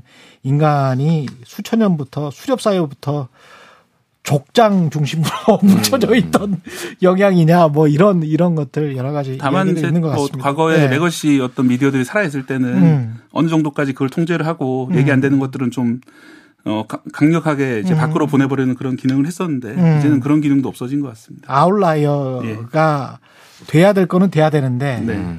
그렇죠. 그런 측면에서는 조금 좀 합의가 되고 대화가 되는 합의 전에 대화가 되는 그런 언론과 정치가 있었으면 좋겠고 우크라이나 전쟁도 좀 대화해서 끝났으면 좋겠는데. 그러게요. 예. 제가 다음 pick이 우크라이나 전쟁이죠. 그렇죠. 우크라이나 네. 전쟁 도대체 언제 끝날까? 음. 그리고 부제가 남북 네. 대리전 된 우크라이나 전 이거 이건데 일단 어 지금 1년 반이 넘었거든요. 네. 어 이제 이제 도대체 언제 끝날 것인가 이거에 대해서 어 한국하고 유독 이제 우크라이나 러시아 우크라이나 전쟁이 이제 이- 좀 인연과 이게 연결고리가 많은 게 이게 한국 전쟁처럼 될 것 같다라는 이제 전문가들의 분석이 계속 나오고 있어요. 음. 예. 무슨 얘기냐면은 한국 전쟁이 3년간 이어졌거든요. 그랬죠. 그러니까 초반에는 굉장히 격렬하게 이제 싸우다가 예. 뒤로 갈수록 이제 소위 말해서 고지전. 음. 그래서 땅, 땅 따먹기. 뭐 음. 이렇게 해서 이제 그 무의미하게 이제 갈아 넣기. 소위 말해서 병력 갈아 넣기. 이제 네. 다 이게 지금 진행되고 있다. 그래서 거의 비슷한 지점에서 왔다 갔다 하면서. 예, 왔다 갔다 하면서 한, 한 1인치 더 뺏어 오기 뭐 이런 거 하면서 사람은 죽고. 음. 지금 이제 그래서 한동안 이제 러시아가 세게 치고 들어왔다가 우크라이나에서 반격한다 막 이렇게 막 나오면서 막 대서특별했잖아요. 거의 이제 근데 별로 의미가 없다 지금 공격 우크라이나가 뭐 굉장히 전황을 좀 스스로 부풀린 부분이 있는 거예요. 맞아. 예, 네. 그래서 러시아에 거의 타격이 없다라는 거예요 지금. 그래서 지금 이제 요거를 끝낼 수 있는 방법은 국제사회가 개입을 해가지고 이제 우리나라처럼 종전이 아니라 휴전협정 한국처럼 음. 이럴 가능성이 이제 상당히 높아졌다라는 건데 문제는 이제 이게 곳- 곳곳에 지금 러시아뿐만 러시아도 문제가 많은데 우크라이나 같은 경우에도 최근에 국방부 장관이 경질이 됐어요. 그러니까 부패해가지고 경질이 그렇죠. 됐다라고 합니다. 그래서 지금 국- 국제사회에서 각종 원조가 들어오고 있잖아요. 네. 음. 이거를 엄청 해먹는다라는 거예요, 지금. 이게 한국 전쟁 때도 이게 비슷했거든요. 그랬죠. 한국도 그랬거든요. 예. 그러니까 이게 굉장히 흡사하게 이제 가고 있는 거고. 그리고 거기에 이제 미국 유권자들은 반응을 하고 있고 그렇죠. 좀 분노를 하는 사람들이 생겨나고 있습니다. 그러니까 이게 이제 전쟁이 길어지는 것에 대한 피로감도 있고 음. 그리고 이 젤렌스키 대통령에 대한 평가가 굉장히 나빠지고 있어요. 지금. 그렇습니다. 예, 그래서 우크라이나 국민 여론조사가 있었거든요. 음. 우크라이나의 일코 쿠리체프 민주주의 이니셔티브, 이니셔티브 재단이 이제 음. 지난 7월과 8월에 두 번에 걸쳐 여- 국민 여론조사를 했는데 지금 78%가 이 부패 고리의 정점에 젤렌스키가 있다고 답을 한 거예요. 어... 그러니까 이 정도면은 이제 굉장히 거의 이제 불신임을 받고 있다라는 이런 상황인데 곧 있으면 선거 있지 않아요? 여기? 예, 지금 대선 치르라고 하는 건데 젤렌스키 입장은 지금 계엄이니까 아. 이거 저 정상적으로 치를 수 없다라는 건데 서방 국가에서 야 무슨 소리야? 너 선거해. 선거해 이렇게 지금 압- 압력을 놓고요. 그런 식으로 하면 우리 지원 안 해줄 거야? 이렇게 지금 나오고 있는 거예요. 그렇구나. 그래서 지금 젤렌스키가 교체될 가능성까지도 얘기가 나오고 있어요. 뭐 그거 가능성 높지는 않은데 그렇구나. 이게 그럼 이제 전쟁 양상이 어떻게 될지 모르고 그렇게 되면은 이게 어느 정도 땅을 내주면서 크림반도라든지 내주면서 휴전 협정 뭐 이런 어. 식으로 갈 가능성이 올해는 힘들어도 내년 상반기에 이어질 수 있다. 예. 여기서 김준일 에디터의 추천곡 혜은이의 새벽비. 예. 혜은이의 새벽비는 왜 추천하셨어요? 일단 제가 혜은이 씨를 좋아하고요. 예. 어, 혜은이 씨 요 혜, 혜은이 선생님이라고 해요. 혜은이 혜은이 누나 좋아합니다. 사랑합니다. 누나. 예. 그리고 그 영상 한번 보세요. 예. 70년대 아이유라고 생각하시면 됩니다. 그리고 예. 요거 요 곡을 선, 선택한 이유가 요게 예. 예, 삐 삐삐 이렇게 하는 노래인데 새- 예. 기차 타고 내려가는 내용이에요. 예. 그래서 귀 어, 귀경길 귀성길 잘 다녀오시라고 요거 예. 선택을 했습니다. 혜은이의 새벽비를 들으면서 최경련의 최강사 추석 연휴 특집 추석엔 일대기다. 잠시 후 3부에서는 문화 이슈로 돌아오도록 하겠습니다.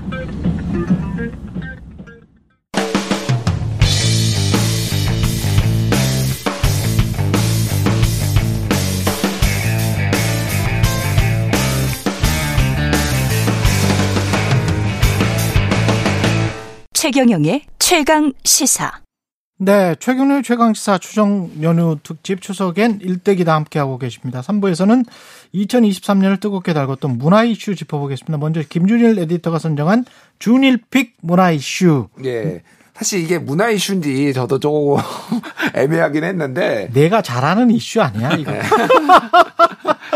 자, 아, 망 이용료. 예. 어, SK와 넷플릭스가 화해를 했는데 예. 이제 구글로 번지나 망 중립성 논란입니다. 이게 왜 문화 이슈냐면은 예. 뒤에 좀 이어져요. 다 문화적인 이슈하고 이어지기 때문에 넷플릭스 예 그렇죠. 사실 이제 경제 이슈 성격이 강합니다. 영화 뭐 예, 예, 예. 그러니까 요게 좀 설명을 좀 드려야 될 것 같아요. 쉽게 얘기를 하면은 우리나라에 이제 통신 사업자들이 있잖아요. 음. 그렇죠. 통신 사업자들이 어 이제 SK, KT, 예. 그다음에 LG U 플러스, LG U 플러스 예. 이렇게 크게 보면 이제 3대 이제 통신 사업자들이 항상 불만이 많았어요. 음. 불만이 많은 게 왜 불만이 많았냐면은 넷플릭스 유튜브, 구글 포함해서 유튜브, 음. 예. 뭐 이런 해외에 있는 특히 이제 어. 거대 tech 기업들이 본인의 망들을 이용해서 엄청 돈을 버는데 그렇죠. 돈을 안 내. 사용료는 안 내. 그러니까 망 사용료는 안 내. 망 사용료를 내라라고 해가지고 우리는 못 내겠다 무슨 얘기냐 음. 이게 어, 그러면 야 우리 그럼 유튜브 끊어버릴게 막 이렇게 음.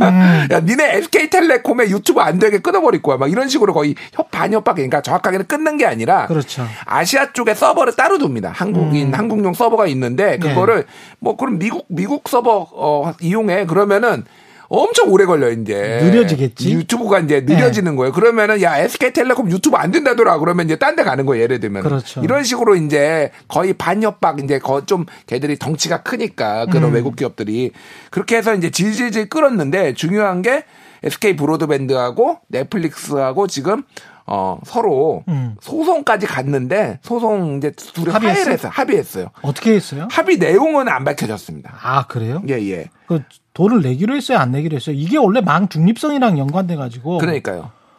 그 원래 돈을 안 내는 거였잖아. 그냥 예. 다 텔레콤 회사들이 제공을 하고 그리고 음. 공평하게 그냥 다 쓰는 거였잖아요. 그러니까 요게 예. 좀 미묘한 게 음. 서로 조건을 비공개하는 게 화해 조건입니다. 그러니까 아, 이게 그러니까 돈 내나 굉장히 보다. 굉장히 많은 파장을 일으킬 수가 있는 거예요. 왜냐면 보네. 그러니까 망. 중립성 논란이라는 게 뭐 쉽게 얘기를 하면은 이제 미국에서 처음 나왔는데 예. 예, 콘텐츠 그러니까 저 저기 그 통신 사업자는 콘텐츠 사업자를 차별하면 안 된다라는 그렇죠. 게 이제 그냥 핵심적인 내용이에요. 예. 그러니까 이 사람들이 내용이 뭐든 뭐 예. 이를테면 이게 그러니까 어떻게 보면은 인터넷이 발전하는데 굉장히 큰 역할을 했거든요. 음. 특정 사업자를 야 얘들은 음란한 내용을 담고 있으니까 얘들은 방송 차단. 차단해. 뭐 이런 식으로 이제 검열이 된다라든지 아니면 본인에게 유리하거나 불리한 거를 하기 시작하면은 이게 인터넷 문화가 이제 발전을 못 하는 건데 음. 그거를 망 중립성이라는 개념을 만들어 가지고 이제 그 미국에서 이제 시작된 건데 사실은 이 망 중립성에 대해서 시대에 맞지 않는다라는 논란들이 많이 있었고 심지어는 트럼프 대통령은 망 중립성을 사실상 폐기해 버렸습니다. 이게 음. 민주당 쪽에서 좀 표현의 자유 이슈하고 연결이 있는 거거든요. 맞아. 거거든요. 그래서 트럼프는 아예 폐기해 버린 거고 그러니까 이게 이, 그 나라의 상황에 따라 달라요. 이를테면은 콘텐츠 사업자 같은 경우에는 우리나라에서도 야, 망 중립성을 주장하는 거죠. 그러니까. 그렇죠. 그런데 예. 이런 통신사들은 만 중립성이 무슨 얘기냐. 그렇죠. 이 정당하게 이용료를 내라라고 이런. 트래픽을 너무 많이 발생시키면 니들이 그래도 좀 내야지. 네. 예, 그런 이야기죠. 그런 상황이에요. 이게 예. 좀 부연 설명해 드리자면 예. 예전에 사실은 뭐 사진이나 텍스트 정도가 오가던 시절에는 예. 사실 트래픽이 많지가 않았습니다. 음. 그래서 이제 망중 그야말로 이제 누구나 비용을 안 내고 이 망을 이용해서 이제 들여다볼 수 있었어야 됐는데 음. 지금 동영상 넷플릭스나 유튜브로 가면은 얘기가 달라지거든요. 그렇지. 어마어마한 양의 트래픽이 발생하고 그 이익을 넷플릭스와 유튜브나 이런 회사들이 보고 있는데 그렇죠. 이걸 일방적으로 좀 부담시키는 게 좀 불합리하지 않냐. 아. 그래서 좀 조정하자. 그 저는 일리가 있다고 생각합니다. 우리는 망만 깔아줘? 뭐, 우리, 네. 우리는 땅 파서 장사해? 뭐, 이렇게 되는 거죠. 예. 예. 근데, 그게, 구글이랑은 어떻게 되는 거예요, 그러면은? 그러니까 이게 이제 개- 소송이 다 개별적으로 있는 거예요. 그러니까. 넷플릭스랑 하고, 넷플릭스랑은 화해를 SK 브로드밴드가 했는데 예. 그러니까 사실은 이게 이제 국내 기업 차별 논란도 있었던 게 이미 네이버나 이런 카카오나 이런 데는 내고 있어요. 통신사에. 아, 그래요? 예, 예. 이미 예. 내고 있어요. 그러니까. B2B를 하고 있는 거네. 예, 예, 그쪽에서. 예. 예. 그러니까 이제 우리가 그만큼 트래픽을 일으키고 있으니 우리가 음. 어느 정도 내겠다라는 게 이제 합의가 된 거죠. 그런데 이제 외국 기업들은 못 내겠다라고 이제 하고. 망중립성을 주장을 했는데 이제 이게 가장 크게 이제 넷플릭스라는 거대 기업이 이제 어느 정도 이제 합의를 본 거예요. 예. 그러니까 유튜브는 어떻게 할 것이냐. 아까 얘기했듯이 유튜브는 최고의 배짱 기업이에요. 여기는. 그렇지. 말, 그러니까 이게 누가 갑이냐라고 네. 봤을 때는 유튜브가 갑이에요. 한국은 또 유튜브를 제일 많이 보는 나라 아니에요? 그러니까요. 예. 예. 그러니까 이게 그래서 앞으로 이제 관전 포인트는 유튜브가 구글이 만약에 돈을 낼 것인가. 근데 네. 구글의 입장이 어려운 게 뭐냐면은 여기에 내기 시작하면은 다른 나라 다 내야 됩니다. 야 한국이 내- 한국에 너희 한국 그렇지. 기업에 내기 시작했잖아. 그러면 유럽 기업들도 다 받아낼 거예요. 그러니까 이게 그래서 이제 이게 좀 장기 소송이 될 가능성이 있다. 그리고 음. 절대 유, 구글은 포기하지 않을 것이다. 뭐 이런 이제 전망들이 나오고 있습니다. 박대기 기자는 어떻게 해서? 이 이슈 뒤에 사실 다른 내용들이 있습니다. 왜냐하면은 이 OTT 기업이라든지 네. 음. 뭐 이런 이제 거대 기업들이 대부분 다 미국 회사들이에요. 넷플릭스 네이버가 뭐, 동영상 서비스를 뭐. 하고는 있는데 잘 안 되거든요. 그렇지 잘안 되지. 유튜브도 미국 회사고 넷플릭스도 미국 회사입니다. 그렇죠. 이게 인터넷이 동영상 서비스로 진화를 하면서 음. 결국은 이 컨텐츠를 다 미국 회사들이 관리를 하면서 이제 사업을 하고 있고 우리나라 전통 기업들은 그 시장에서 많이 약해지고 있거든요. 그렇죠. 플랫폼 업체들이 다 미국이야. 예. 그러다 보니까 결국은 어떻게 보면 망 이용료라도 뜯어내겠다는 것인데 뜯어내겠다. 그냥 받겠다. 받겠다는 것인데 갈수록 제 생각에는 네. 이런 의존도가 더 심해지면은 네. 여러 가지 부작용이 많이 나올 것 같습니다. 예. 대기픽 문화 이슈도 지금 OTT 시장과 연관된 거네요. 네, 예. 그렇습니다. 예. 어 저는 이제 한국 영화 암흑기가 길어지고 있다. 영화 암흑기가 길어지고 있다. 예, 그리고 OTT 시장도 재편을 준비하고 있다라는 내용인데요. 음. 어, 최근에 이제 볼만한 한국 영화, 물론 이제 좋은 작품들도 많이 나왔습니다만, 이 코로나 시대 이전을 생각해 보면은 기생충이라든지, 뭐 전 세계를 뒤흔들 만한 그런 어떤 우리나라의 걸작 영화들이 나오던 시절이 있었는데, 예. 지금 나온 영화도 그렇고, 지금 현재 준비하고 있는 영화도 그렇고, 그런 어떤 어, 세계를 놀라게 할 만큼의 그런 어떤 걸작이나 대작 준비를 하고 있지 않거든요. 음. 그렇기 때문에 당분간 한국 영화의 어떤 암흑기 내지 침체기가 좀 가는 게 아니냐. 아, 그래요? 영화인들 사이에서 지금 우려가 나오고 있는 그런 상황입니다. 근데 옛날에는 예. 반짝이는 시나리오가 좀 많이 보였었는데 네. 워낙 반짝이는 시나리오를 많이 봐서 그런지는 모르겠습니다만은 비슷한 이야기인 것 같 다는 느낌이 좀 들기는 해요. 네. 인간의 창작의 한계인가 워낙 우리가 드라마가 좋았기 때문에 네. 조금 약간 침체기가 있긴 맞습니다. 이제 영화 예. 감독들도 드라마 시장으로 많이 전업을 해서 진출을 하기도 했고, 음. 또 하나는 이제 말씀하신 대로 그 동업 안무가 계속되는 것이 어떤 영화 감독의 새로운 세대가 그러니까. 밀고 나오지 못하는 그런 상황인데 그러니까 여러 가지 예, 영향들이 있는 것 같습니다. 어떻게 재편될 것 같은지 그것도 궁금하네. 이게 좀 OTT 굉장히 시장이. 복합적인 게 일단은 이제 여기에 넷플릭스가 최대 강자거든요. 그렇죠. 최근에 이제 디즈니 플러스의 무빙이 히트를 하게 했지만은 예. 그러니까 넷플릭스 효과가 너무 커요. 이게 제작자들 제가 아는 사람들이 좀 있어서 이제 얘기를 들어보면은 이 넷플릭스 같은 경우에는 이 저작권을 인정을 안 해줘요. 무슨 얘기냐면은 이거를 IP를 다 온전히 다 본인들이 가지는 거예요. 음. 보통은 이게 이제 추가적으로 이를테면 히트를 하면은 여기에 몇 퍼센트를 제작사가 먹고 이런 게 이제 방송사들이 KBS나 뭐 이런 데들이 그런 식으로 했거든요. 제작사들하고 같이 그랬지. 배우를. 그랬어. 근데 여기 넷플릭스는 온전히 딱 돈만 주는 거예요. 그리고 이거는 우리가 다 먹어. 그래서 오징어 게임이 뭐 이제 어, 배는 누가 불렀네, 제주는 오징어 게임이 넘고 돈은 넷플릭스가 불었네 이런 논란들이 있었잖아요. 그럼에도 불구하고 그 전에 방송사들이 제작사들한테 그렇게 잘해주지는 못했구나. 잘해주지는 못했어요. 예, 그러니까 금액 차이가 너무 큰 거예요. 근데 네. 어, 넷플릭스가 어떻게 하냐면은 예를 들면은 10% 제작비에 10% 넣어줄게 딱 그거예요. 자 그러면은 어떻게 하겠습니까? 제작사 입장에서는 이 제작비를 10억을 하는 게 좋을까요? 100억을 하는 게 좋을까요? 크면 액수가 크면 클수록 좋네. 그러니까 무조건 대작이에요 지금. 네. 그러다 보니까 배우들 몸값이 엄청 뛰었어요. 그러네. 배우들 몸값 뛰고 제작비 뛰고 이걸 그래서 보통 찍으면은 보통 2, 300억짜리 무조건 그렇죠, 찍습니다. 그렇지. 그러니까. 이게 뛰니까 KBS 같은 데가 이제 맞춰줄 수가 없는 거야. 맞춰줄 지금. 수 없지. 어. 예, 그러니까 이게 그게 연쇄 도미노가 돼가지고 음. 대작 중심으로 가면 어떤 일이 생기느냐 실패하는 것에 대한 두려움이 커집니다. 그러면 그렇지. 모험적인 거를 못해요. 사실은 아까 박재희 기자가 얘기했던 거 그건 그 맥락에 나와 있는 거거든요. 음. 그러니까 이게 다양성이라는 게 사실은 굉장히 돌발적으로 이렇게 그런 것들이 많이 나오면서 거기서 하나씩 그렇죠. 튀는 건데 어. 지금 그게 안 된다라는 거예요. 지금 넷플릭스 효과 때문에. 그래서 다 비슷비슷하게 보이는 거군요. 예. 그러면은 또 다시 분명히 어떤 그 형태로 반동이 일어날 겁니다. 음. 그 반동을 통해서 또 진보가 되는 것이고. 네. 예. 그게 또 뭐 시장이죠, 뭐. 예.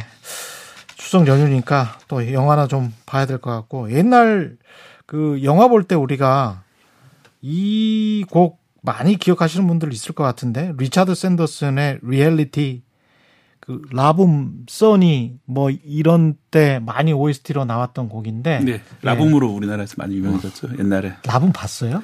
어 보진 못했는데 이 예. 곡이 나오는 장면은 워낙 유명해서 예. 이게 많이 그. 이어, 헤드폰. 헤드폰 끼워주는 그 장면에 나오는 거 아닌가? 나는 그런가? 이제까지 나온 여, 여배우 중에서 소피 마르소처럼 아름답게 에, 나이가 든 여배우는 없다고 봐요. 음. 예, 정말 아름다운 분이시죠. 나의 예. 책받침 여신. 예, 갑자기 소피 마르소가 생각이 납니다. 리차드 샌더슨의 Reality를 듣고 다시 문화 이슈 이어가겠습니다.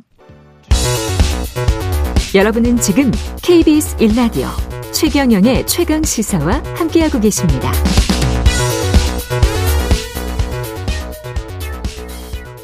네, 최경룡의 최강시사 추석 연휴 특집 추석엔 일대기다 함께하고 계시는데요. 다음은 준일픽 순서입니다. 2023 문화 이슈 준일픽 뭔가요? 예, 뭐 인공지능이 뒤흔드는 음악 미술 시장 이제 저작권 이슈까지 이렇게 뭐 얘기를 했습니다. 그래서 예. 뭐 많이들 이제 뭐 최경영의 최강 시사나 이슈 많이 오도독에서도 했어. 많이 다뤘잖아요. 예. 그러니까 생성형 AI, 생성형 인공지능이 나오면서 여러 가지 이제 우리가 한 번도 경험해 보지 못했던 일들이 이제 빚어지고 있거든요. 그래서 이게 사실은 우리 그런 얘기도 했잖아요. 이게 기술이 발달하고 그러면은 가장 먼저 사라질 직종들 뭐 네. 이렇게 옛날에 얘기를 하면은 음. 다 육체 노동 중심으로 없어질 것이다. 그리고 우리는 인간은 창의력을 발휘하는 이런 분야에서만 우리가 그게 산업혁명 때는 그런 이야기 했었죠. 그런 얘기를 했었잖아요. 네. 근데 지금 가장 먼저 없어지는 게 소위 말해서 창의력을 발휘하는 업- 이런 나, 업종들이 나 름의 창의력을 발휘하는. 네, 나름의 창의력을 발휘한다라는 업종들이 다 위협을 받고 있고 육체 노동이나 이거와 관련된 거는 굉장히 굳건하게 버티고 있다. 대면 육체 노동이 끝까지 살아남을 것이다. 뭐 이런 예. 거잖아요. 그러니까요. 지금 그래서 제가 오늘 뭐 가져온 거는 쉽게 얘기를 하면은 이 생성형 AI가 지금 작곡도 하고 네. 예. 어 지금 미술도 만들고 그러니까 작품도 소설도 만들고 쓰고, 예. 제가 저도 그냥 아마추어지 그러니까 이, 이 인공지능에 대해서도 아마추어고 그러는데 음. 궁금해가지고 다 만들어 봤어요. 인공지능으로. 예, 인공지능으로 간단한 노래나 이제 그 그림 같은 경우에는 굉장히 높은 퀄리티입니다. 이게 예, 사람이 만들었는지 이게 인공지능이 만들었는지 약간 그 그래픽 아트 약간 그런 느낌이었는데 예. 너무나 비슷해가지고 이거를 구분할 수가 있을까 음. 이런 이제 문제가 생기는데 지금 일단 일단은 법으로 규정된 건 아니지만은 윤리적 가이드라인에 있어서 이거는 어 AI가 만든 겁니다라고 이제 표기를 하게 돼 있어요. 그렇죠. 예. 근데 이거를 표기를 안, 해- 안 한다고 해서 이거를 그럼 적발할 수 있을까? 음. 그리고 각종 이제 컨테스트나 뭐 이런 거 있잖아요. 경연 대회에 인공지능으로 만든 것들이 출품이 됐을 때 이거를 다 걸러낼 수 있을까? 왜냐하면은 항상 똑같은 결과를 내주는 게 아니기 때문에 본인이 어느 정도 그렇지. 입력값이 있잖아요. 그러니까 그 부분을 이제 우리가 봐야 되는 거. 이게 그래서 지금 의미 있는 파- 판례들이 법원에서 계속 나오고 있어요. 이제 저작권 이슈가 이제 생기는 겁니다. 음. 그렇지, 당연히. 그래서 AI가 만든 것에는 저작권을 줄 수 있는 것인가? 음. 요게 지금 최근에 이제 몇 번의 판례인데 한국에서도 그렇고 지금 미국에서도 얼마 전에 나왔는데 AI가 만든 미술 작품은 저작권이 없다.